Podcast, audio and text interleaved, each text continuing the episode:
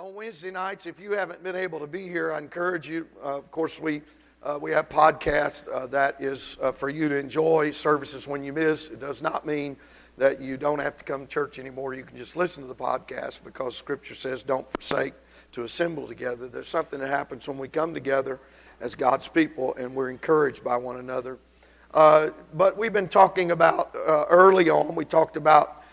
Uh, in First John, not loving the world nor the things that are in the world. That progressed into a, uh, a, a series of, of lessons and sermons about holiness and about pleasing God with our life.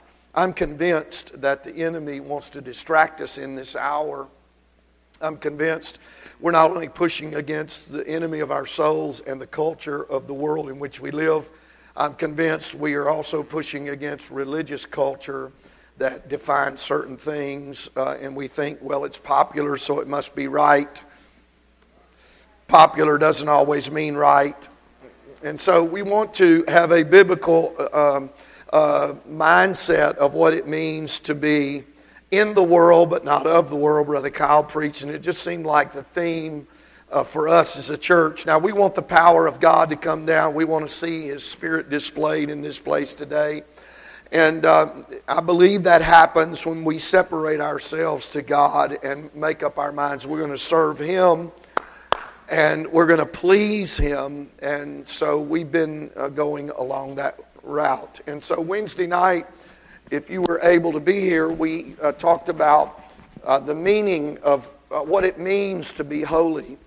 Uh, and we talked about God's holiness and, and Him being ultimately pure and, and uh, there is no shadow of turning in Him, and how people define holiness as God, the nature of God and His purity. And then others define it as, well, it's not only God's nature, but it's it's what He does in our lives. And, and uh, there are some that when you say holiness, the inst- the thing they instantly think about is is hair and dress code and length and modesty and all of that.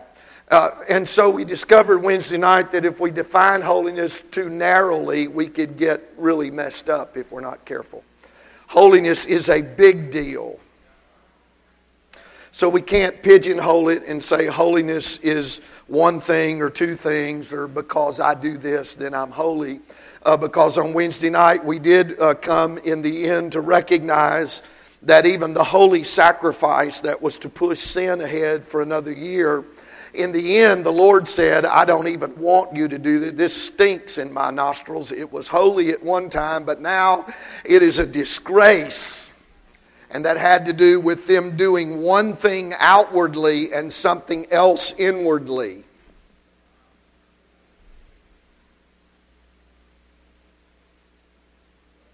So let me just say it to you today, since this is an apostolic church and I just happen to be called to pastor here. Let me say to you that uh, being apostolic or Pentecostal, and you say, well, that means certain things, and you say, well, uh, you know, how I dress is important and how I, my modesty is important, and yes, it is, but don't you ever get a disconnect between what's going on inside and what's going on outside.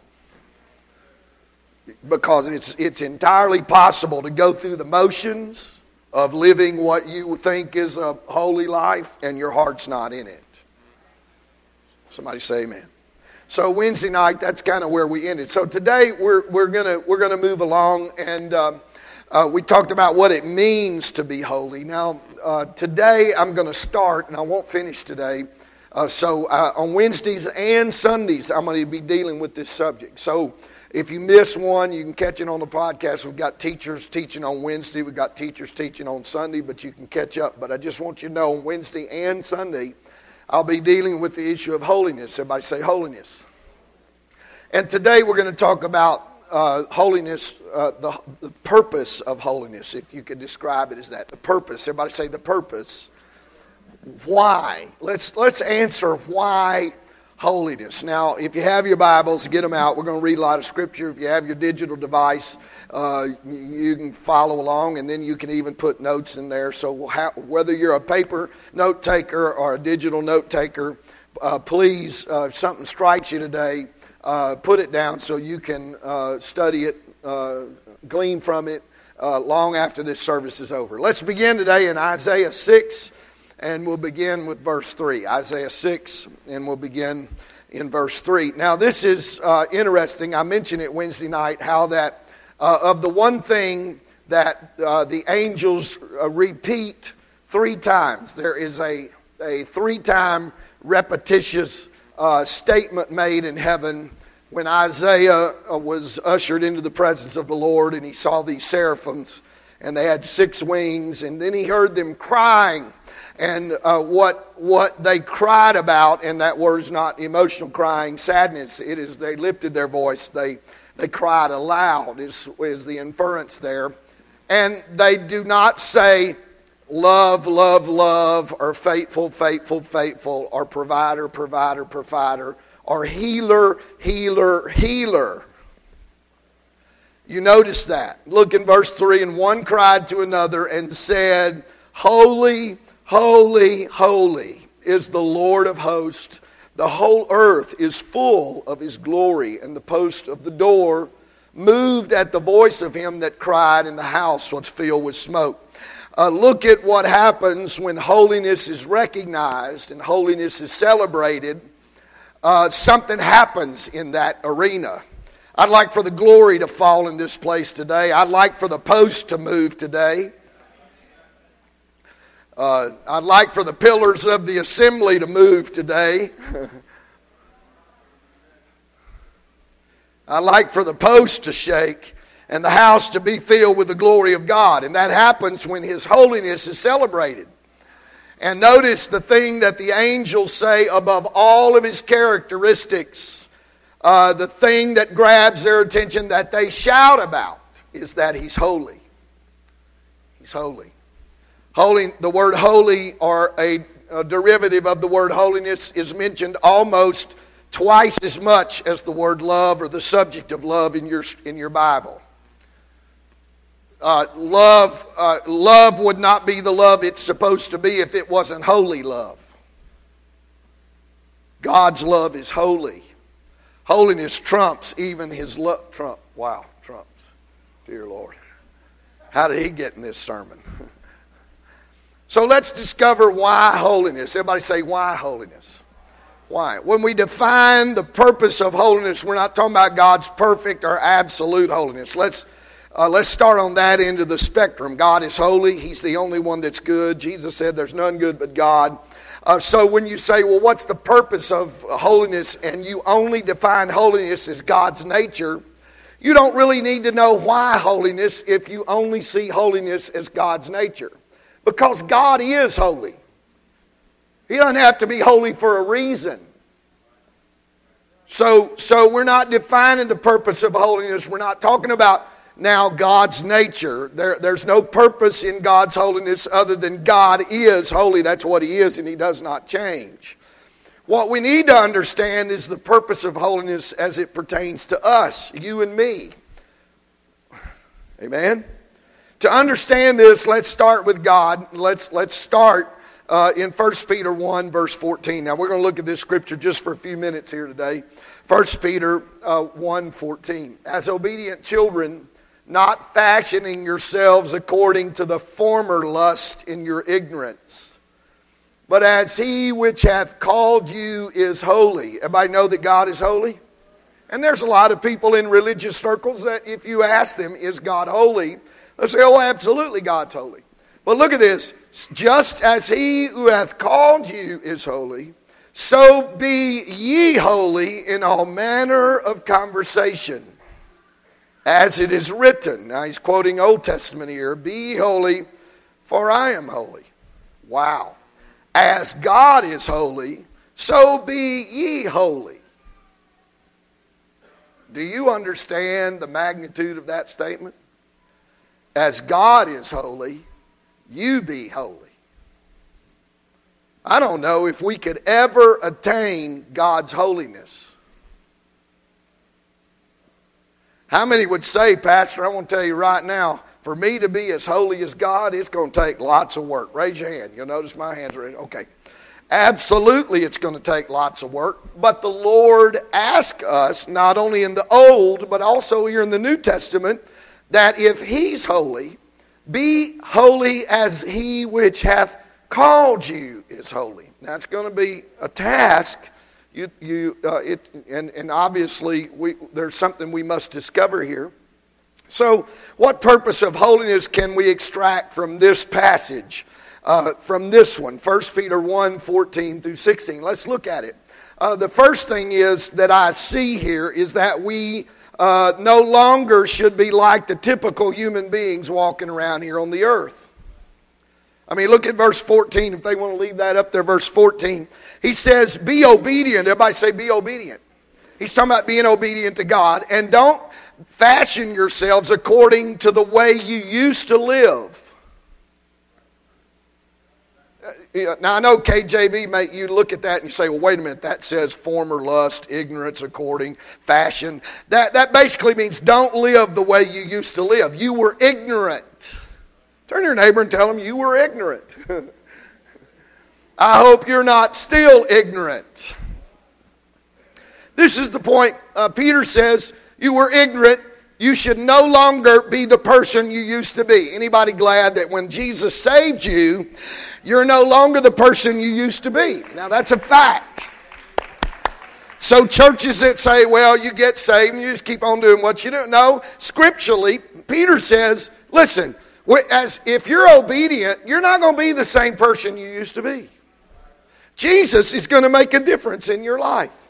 That's the first thing we extract from this scripture. Something else we extract is we are supposed to become like God in every way that a human being can become like God. Now listen to this. We cannot be omnipotent. We can you know, omnipotent. We cannot be omnipresent. We cannot be omniscient. I know some of you wives think your husband knows everything, but let me let you in on a secret. He doesn't. He, he knows a lot, but he doesn't know near as much as God knows. He's not near as powerful as God is. He can't be everywhere at once. So we can't be like God in that way. But we are supposed to be like God in every, this is what it says, but he, as he, verse fifteen, the first thing is we're not supposed to live like we used to live. Second thing, we're supposed to be as much like God as we can be. Wow. Hey, turn to your neighbor and tell them God is trying to make you into a ruler. Not a twelve-inch, a thirty-six-inch ruler. I'm talking about a king or a priest. God is trying to get you to be mature. Everybody okay? So, being holy like God is holy. In other words, when we're faced with a decision about how we should act or how we should respond in a certain situation or what we should think about certain things, we ought to stop and say to ourselves, now, what would God do in this situation? How would God act? That's pretty big stuff, isn't it? Some of you say, well, that's kind of far out there. What do you mean, how does God feel about this situation? Let me show you how easy that is. Let's say you're a parent and you have a child. Let me ask you a, a very important question. How does God treat you as his child? Does he give you everything you want? Man, we haven't gone thirty seconds past that statement, and we see now how easy that is. God wants you to be holy in your parenting. And when you say, God, how do you treat me as your child? You've got a perfect example. Has God ever, now he didn't come down and give you a spanking, but has God ever shook you a little bit and said, hey, don't shake your baby, but you, you do need to get that. Has God ever got your attention? Is God a doting grandfather that says, oh, give him a stick of butter, let him do what he wants, don't, don't hem him in, let him, if he wants to run play in the street, let him go. Does God treat you that way? No. Some people think love. Let's talk about love a minute. When you say, well, how much should I love? And what does love look like? Some people think love just means you let people walk all over them. Let me ask you how God loved you. Did He love you when you were not performing too well? Come, right now's the time. Take a sip of coffee so you can wake up. Right now's the time to say yes, sir, or no, sir. Did God love you while you weren't performing too well? Did He expect you to do better? But He loved you anyway, didn't He? But that love sometimes says no. See, for, for me to say, you know, just wear a little bracelet that says W W J D, what would Jesus do? And we start thinking about, well, wait a minute now, what would Jesus go to Walmart? Let's, let's go a little deeper into spiritual issues about how His love treats us, how He parents us, how He's faithful. Do you know that Jesus was tempted in all points? Somebody say all points.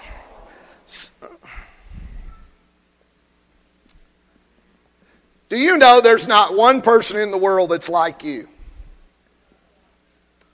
Lynn, I, it's testimony time. Lynn just said, thank God.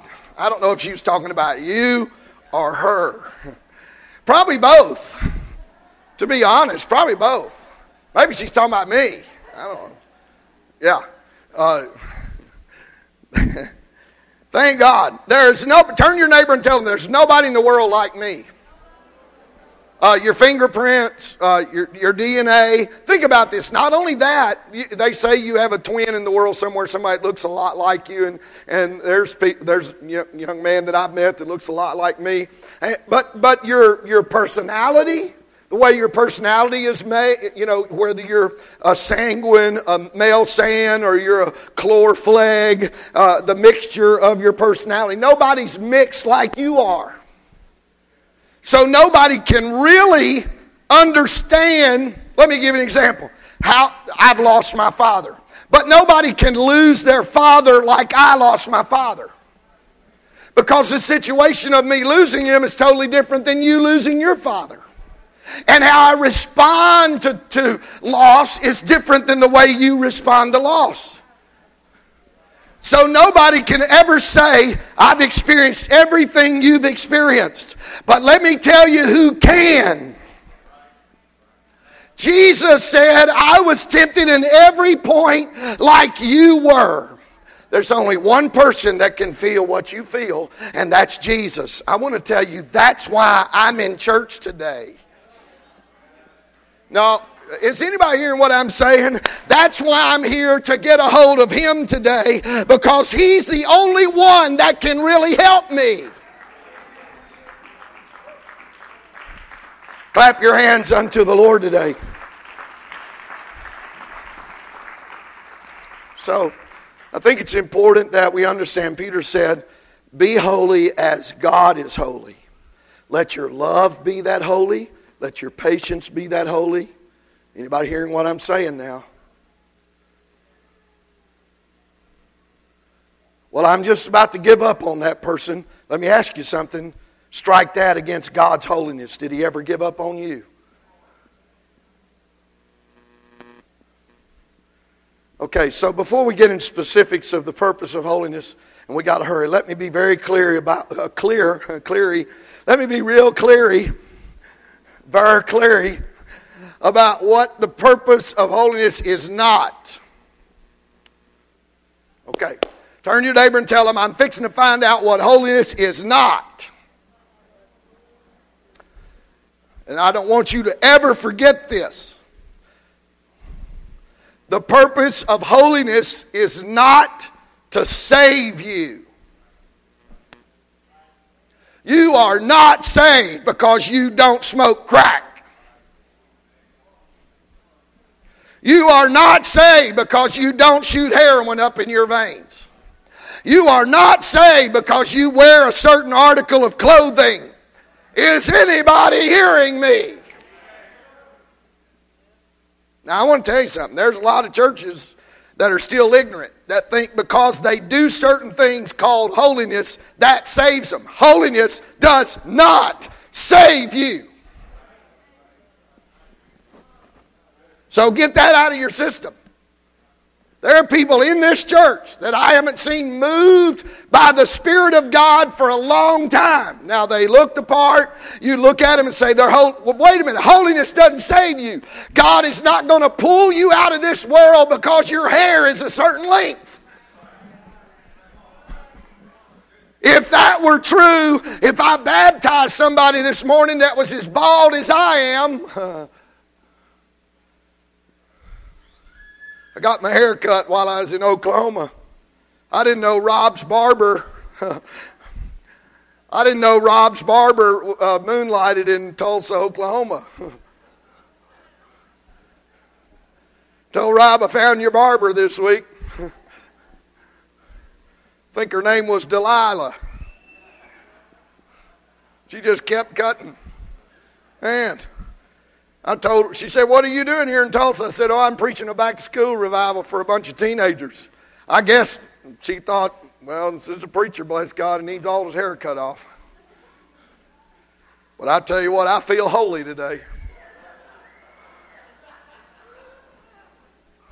I'm holier than the rest of you. All you guys that are here doing all that. Brother Jim, but Jim's holier than I am today. I want to tell you, the Lord's not going to rapture me because I'm bald. The Lord's not going to rapture you because you got a certain article of clothing on. We are saved by grace through faith. We are saved by the blood of Jesus Christ being applied in my temple. People say, "Well, where's the blood applied? Because that's the only thing I want to do." Well, the blood is applied all through the temple. The blood was outside at the altar.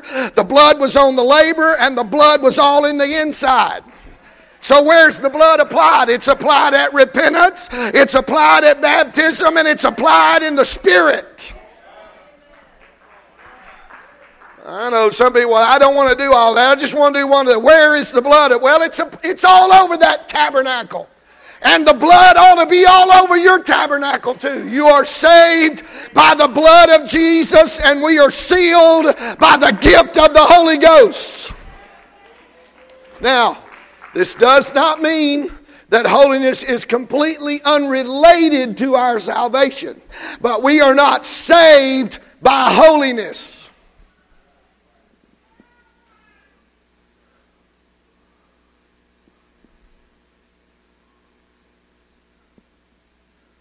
I just think we ought to let that settle in a little bit. Do you know, it, it, all it takes is a little self-discipline to master a system of externals.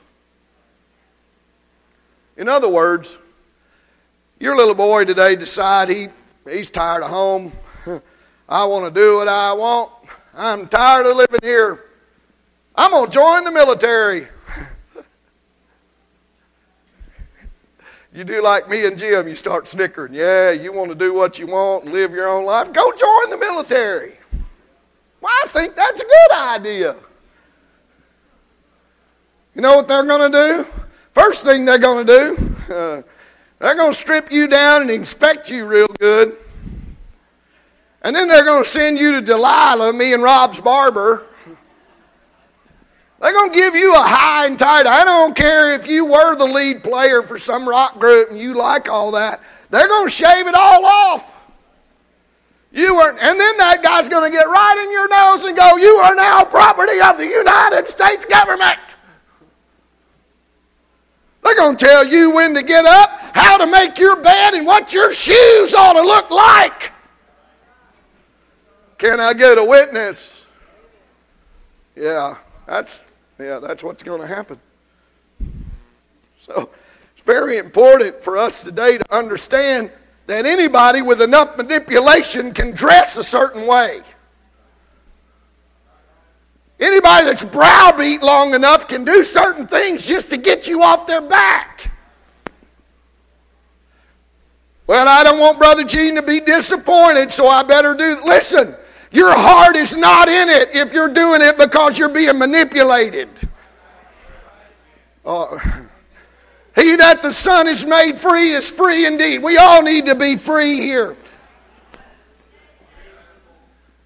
Oh, I could say a lot. I probably shouldn't. But, but let me just say to you today that it's very important you understand that your holiness does not save you. So yeah, I want to live a godly, moral life. But today, I want to experience God in my own life. I want to be filled with His power today. Somebody say amen. This is very, very important. So, you can't do it for anybody else. Well, this is what Mom taught me. This is, what, this is how I've been raised. It, listen, if the motive is not right, we talked about that Wednesday night. It's not so much what you do, it's why you do it. Motive was very important to God. In fact, let me give you an example. You say, well, I'm not sure, but motive was more important than action, even in the Old Testament. Uh, the hallowed bread, the temple bread, was only supposed to be eaten by the priest. We find an account where David and his men are running from Saul, and they happen to end up in a in a place where there's uh, the temple is, and, and David says he, he he wants a sword, he has no weapon, and then he says we, we need something to eat, and the priest says we have nothing here to eat but the hallowed bread. Now the law said those men were not honored to, to eat that bread. But in that situation, those men were hungry. And the priest said, you know what? If I'm thinking about the holiness of God, I think hunger...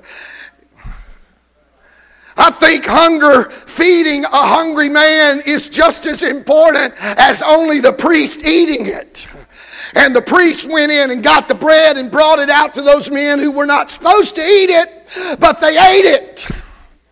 Motive is, now God doesn't want you disrespecting the bread.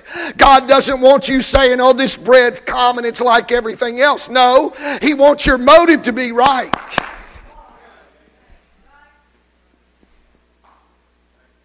Anybody hearing what I'm saying? He wants your motive to be right. I want you to think about that in terms of how you worship. Well, there's something's wrong with this service. I think I'll run the aisles. You're running for the wrong reason. Uh-oh. Why are we here? Why do we sing? Why do we lift our hands? Because we're supposed to. No! Because God's worthy and He's holy and He calls me to worship Him. The motive is important. We can't stay in shallow waters, saints of God. Somebody say amen. Okay. We're talking about the purpose. Everybody say the purpose. There, now, there are four of them. I won't get to all of them today, obviously. I probably, I may get to two of them. I may get to half of them. Four specific and significant reasons why we are holy. The first one, and, and they're in no order of preference or importance. They're all significant, but let's begin here. Four specific and significant reasons why we are holy. Number one, holiness is to protect us.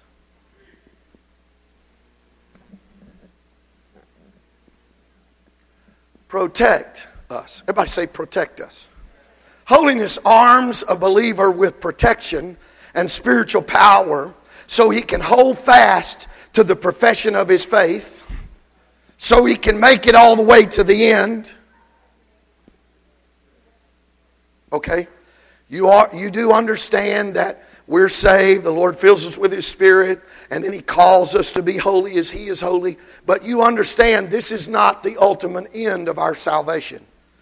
Right? You realize this is the earnest of our inheritance.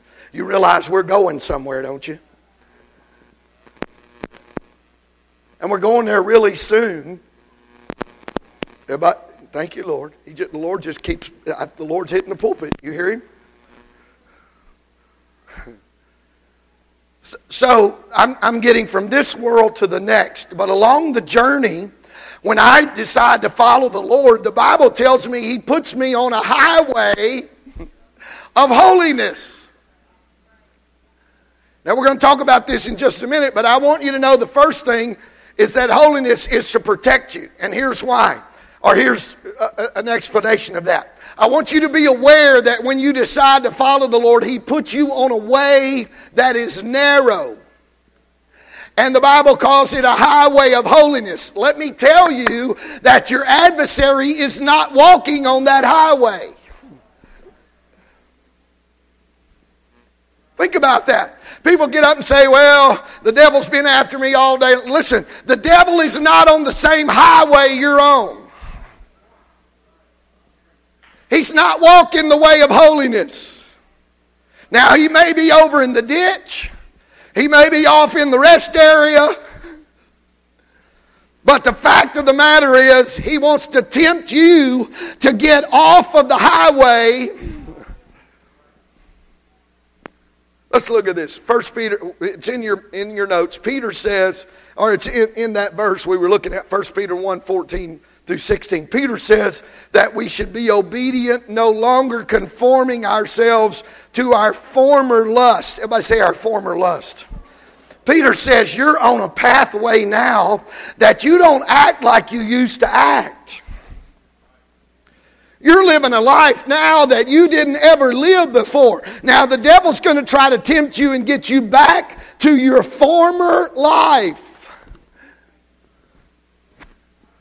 Should, should we pass the microphone around now and let you describe what your former lusts were? Let's talk about what you used to be.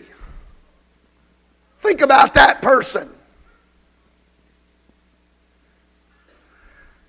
Think about the person you used to be. You may still have pictures. Boy, it is quiet now. The devil wants you to go back to ignorance. He wants to pull you off of the way, the highway. We know Jesus is the way.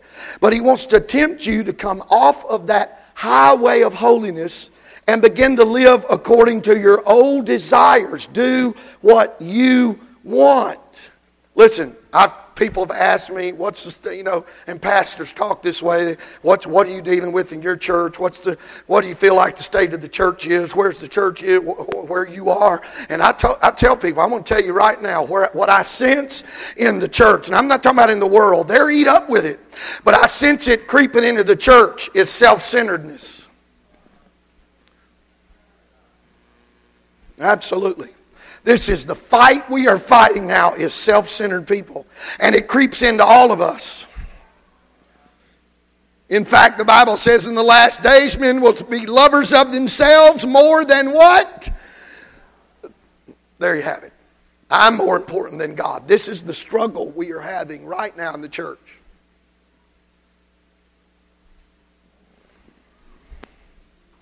So Paul said, don't let anything pull you back into what you used to be. Somebody said, well, what, what did I used to be? Well, let's look at, that's in the scripture too, Ephesians two and twelve. Let's look at that. This is what we used to be. That at that time, you were without Christ. If I say without Christ, you were aliens from the commonwealth of Israel. You were strangers from the covenant of promise. You had no hope. You were without God in the world. Oh, I'm glad I got the Lord. One of the biggest dangers we face of being overtake is being overtaken by what Peter calls our former lust. This will get you off the highway of holiness. So one of the reasons God calls us to holiness is to protect us against the ignorance of our former life. Look at this.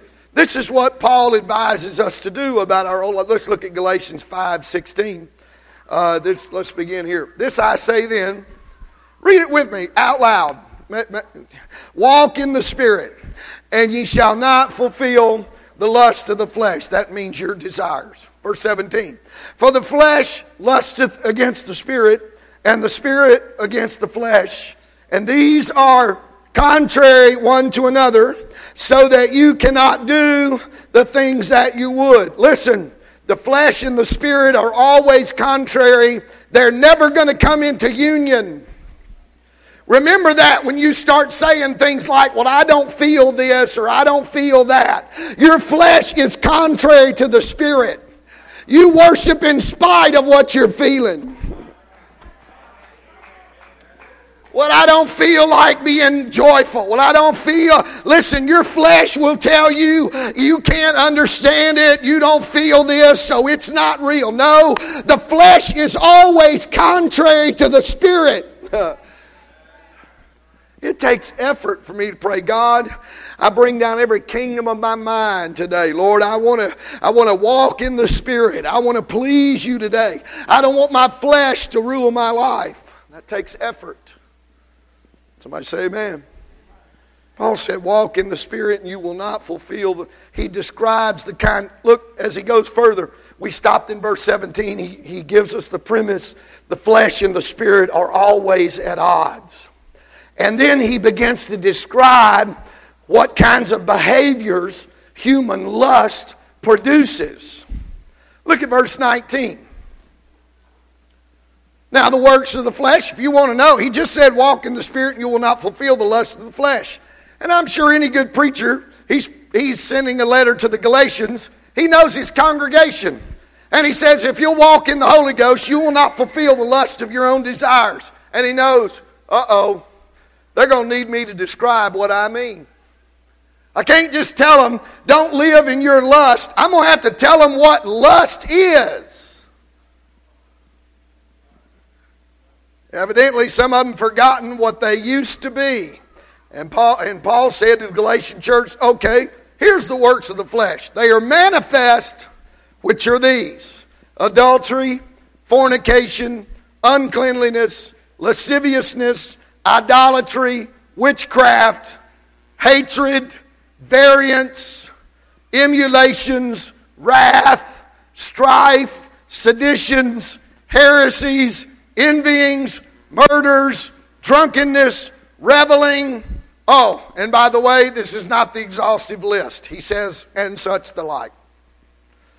Of the which I tell you before, as I have also told you in the past. He said, I'm repeating myself.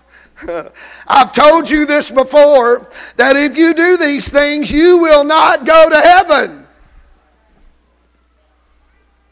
Now, I could spend an entire lesson giving you the de- definition of these words. Adultery, fornication, and lasciviousness. What in the world is lasciviousness? None of us have most of these, do we? Revelings? Nobody's a reveler. Heresy? Nobody's uh, in heretical doctrine. Sedition? Nobody here's in sedition. We don't even know what that means. But you got a Bible. You can find a dictionary. You got a digital device. You can look it up. Look up every one of those words. Let me give you one. Witchcraft. Do you know that word is the, orig- the original word is pharma, which is where we get pharmacy? He's not talking about Ouija boards. Uh-oh. No, he's talking about drug addiction. Uh-oh. So you better find out what those words mean. You know why? Because if you're involved in one of those, you're not going to heaven. So it it's important for you to know what that verse means.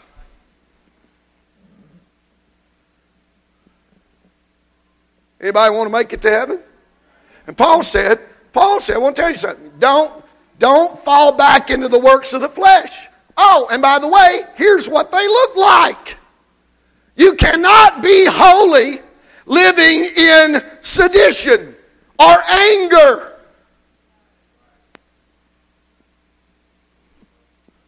Wrath, he says, a work of the flesh is wrath. If you are full of anger, you will not go to heaven. Uh, uh-oh. Turn to your neighbor and tell him, I wish he'd make it plainer.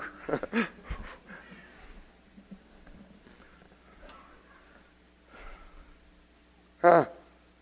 Look at that. But he says, if you if you if you're pulled back into this old life, you're not going to heaven. You will not inherit the kingdom of God. But look at verse twenty-two. But the fruit of the Spirit, you want to know somebody walking in the Spirit? Here's what they look like: love, joy. Man, I don't have to go any further. Check your barometer today. Look on the dash. Check your love uh, signal and check your joy signal. I don't want to be in church today. I don't feel good. Check your joy level. Because somebody's walking in the Spirit, they got joy.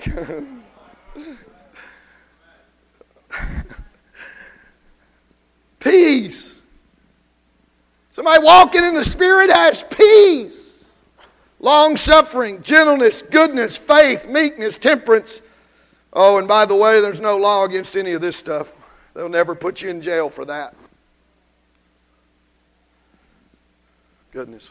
Notice what he says right after describing fleshly behaviors and spiritual behaviors. Fleshly behaviors are sexual sins, uh, wrath, and anger, and strife, causing division, messing with uh, witchcraft, messing with drug addiction, drunkenness, revelings, that's partying, variance, emulation. You just, you, I, I, I've done a whole series on those words.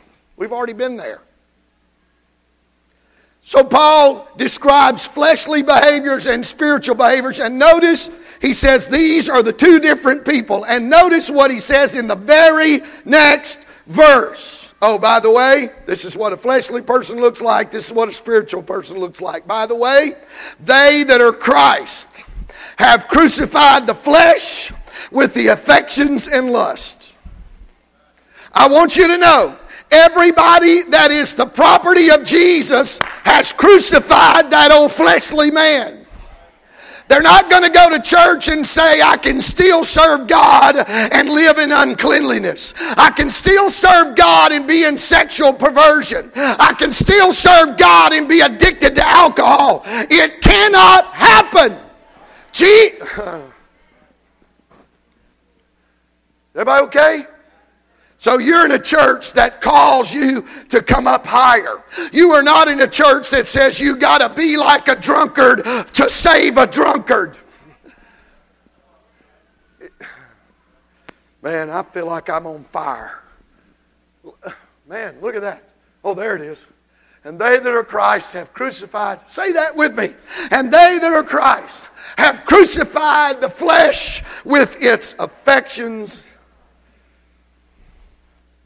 Notice the word have. Have.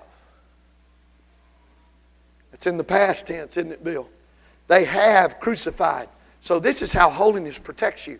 You know as well as I do that Paul said, oh, this deal about crucifixion, that doesn't happen once. Tell me how many times you got to crucify your affections and your lust. Depends on what day it is. Well, every day is a good answer, but there's some of us that need three or four times a day. We probably need to crucify our flesh as much as we eat. It'd be good to crucify yourself three times a day. You have. So that means don't pick up. Listen, this is something you did. Don't start going back to your old life. You crucified that life. Do you remember when you met the Lord, you said, Lord, I want to serve you so bad, I'll do anything you want. You, everybody's a believer in a foxhole. Oh, God, get me out of here and I'll be a preacher. And he gets them out of there and they go to Honolulu for a little R and R and the war gets over and they go to San Diego to get decommissioned and they come home and they get busy and they forget about the foxhole. You know as well as I do, when you met God, you were desperate. And you said, Lord, whatever you want me to do, I want to do it. Paul said, listen, you've already crucified that old flesh. Don't get off the highway of holiness. Everybody okay? All right, it's not, turn to your neighbor and tell them it's not going to get any better. Those who are Christ have crucified. That's a strong statement. They have crucified. So Paul's saying, you'll know God's people. Uh-oh, uh-oh. You will know God's people because they have crucified their flesh. Oh, wait a minute, I know God's people because we all talk in tongues. No, no. Paul said there's also evidence that you will know those that are Christ. They live a crucified life. Is everybody okay? All right. Let's go on a little further because there's another writer that describes those who fall into the category of not crucifying themselves. It's in the book of Jude. And I want to read this in the New Living Translation so that we can understand what Jude is saying. He says it multiple times. These people. Say it. These people. These people. They have crept into the church. Jude is dealing with it. And he said they're living sensuous, uncrucified lives. They're trying to mix their old life with the life in Christ. And he says these people, he describes them. Look at verse twelve. Now it's going to be in a little different version. Uh, Jude verse twelve. When these people eat with you in your fellowship meals commemorating the Lord's love, they are like dangerous reefs that can shipwreck you. These people are like shameless shepherds who care only for themselves. These people are like clouds blowing over the land without giving any rain. Can I translate that for you? They never refresh anybody. They're always soaking up stuff from everybody. Oh, my Lord. They're always taking and never giving. They come to church and they get fed spiritually. They get their sins remitted and forgiven. They get blessed. And then they gripe about giving in the offering because they're takers. They are takers. My goodness, he's calling us to walk in holiness. And Jude said, these people are like clouds that never give anything back. He's trying to get us to see who they are. Those that are Christ, they've crucified their flesh. But those that haven't, they're takers. Am I okay? These people are like trees in autumn that are doubly dead. They bear no fruit and have been pulled up by the roots. You ever seen a fruit tree in the autumn? Ain't gonna be no fruit there. Time for fruit's past. It's withered. Not only is it withered, Jude said it's been pulled up by the roots. There's no fruit in their life. They are like wild waves of the sea. Have you ever been in a stormy sea? You ever been on a lake in a storm? What's a lake? You know, the lake, you're out there. For me and uh, Ryan, Ryan uh, Sloat. Me and Ryan Sloat were out fishing on a men's fishing trip, and the water's calm as it could be, and we're up in this cove fishing and fishing, and all of a sudden Ryan turns around and looks over my shoulder and said, oh, look at that, and I turn around. And it is boiling out of the southwest, just boiling over, coming over across that lake. Big old line of a uh, uh, uh, front line. You can see it as a front line, squall line they call it. And, and I thought, man, we don't even have time to get back to camp. And all of a sudden the wind started. You remember that inland hurricane that hit down in Marion area? I was on Wren Lake when that thing hit. I drove that Ranger boat. By the time we got uh, inside the next cove, we started back, uh, tried to get back. By the time we got to the next cove, the waves were so huge. When I pulled into that cove, there's a little parking area, not a campground, but a rest, uh, you know, a, a, a picnic area. Uh, the waves were so high, I ran that boat right up on the grass. The lake was jumping up on, you know, it was a big old wall of clay where the lake had eroded. The, the lake was so high, it just threw me right up on that grass. We ran in the bathroom, the waves, they were huge. An hour earlier, the waves were calm. Do you know anybody like that? thirty minutes ago, they were all right, but a little wind got to blowing and they went ballistic. Jude says this is those people that have not crucified their flesh. They are like raging waves. You get a little wind blowing and they're liable to blow up.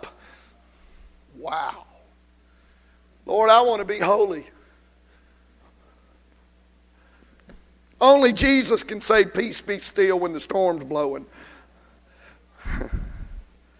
Waves of the sea, churning up their foam, the foam of their shameless deeds. They're like wandering stars. You can't get a fix on any of them. Doomed forever to blackness, blackest darkness. Look at this. These people, everybody say these people. Uh-oh, these people are grumblers and complainers. Is it unholy to grumble? Absolutely. Is it unholy to complain? Absolutely. You know why? It's proof that you hadn't crucified your flesh. Man, it's quiet, and all I'm getting is a wow out of Lynn. Wow. Why don't we join her and say wow? Wow. Okay, if you can't say amen from now on, just say wow. Wow. Grumblers, complainers, living only to satisfy their desires. Look at this. They brag loudly about what? Themselves. They flatter others to get what they want. These people are the ones who are creating division among you. They follow their natural instincts because they do not have God's Spirit in them. Oh, I'm glad I got the Holy Ghost, because I'd be a nitwit without him. You turn to your neighbor right now and tell him, I'm glad you got the Holy Ghost, because you'd be a nitwit without him. That's why you better stay full. Well, I'm, I'm drawn to a close. My Lord, I got to get out of here. I'm not even done with the first one. No honest-hearted believer wants to end up on that list, do they? Not one person in this room wants to be like that. So how do we protect ourselves from our greatest enemy, our own lust? It's not the devil, it's our own desires. How do we protect ourselves? We pursue holiness. We say, God, I want to be like you today. I want to do what you want me to do today. Don't let me live the way I... Oh, you're... Come on, clap your hands unto the Lord right now. Come on, there's a pursuit that I'm undertaking. I want to be like Jesus. Oh, clap your hands unto the Lord. So, yes, yes, and I'm gonna, I'm just going to close it here. I'm, I'm not even through with the first reason we should be holy. But if the first, one of the first reasons is to protect me from living a fleshly, self-centered life. I want to tell you, we all have enough reasons to get bitter and mad, angry and upset with God and everybody else, and live our lives full tilt for ourselves and do what we want, because bless God, everybody else is doing what they want. It's about time I get what I want. We've all got enough reasons to do that. We've all been forsaken. We've all been abused in some way or another. We've all had somebody not treat us right, from God all the way down to our dearest family. But you know what? I'm pursuing holiness. I'm not going to let my old man start taking over, because I could get just as raunchy as the rest of them. I could get just as angry as the rest of them. For such were some of you, but you are washed. I'm a new creature. I'm not what I used to be. So no, my life's not perfect today. That's not why I'm worshiping, and that's not why I'm the preacher. I'm pursuing God. I've met people who say, well, bless God, if they go to that church, I ain't going. Wait a minute. Idolatry is having other gods before him, right? So if somebody's between you and God, you're an idol worshiper.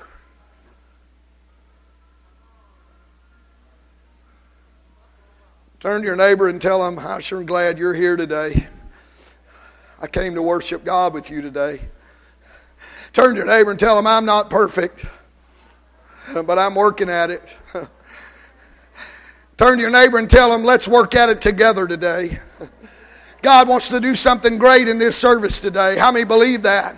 God wants to call us out of humanity and out of human lust. He wants to call us up a little higher today. Amen.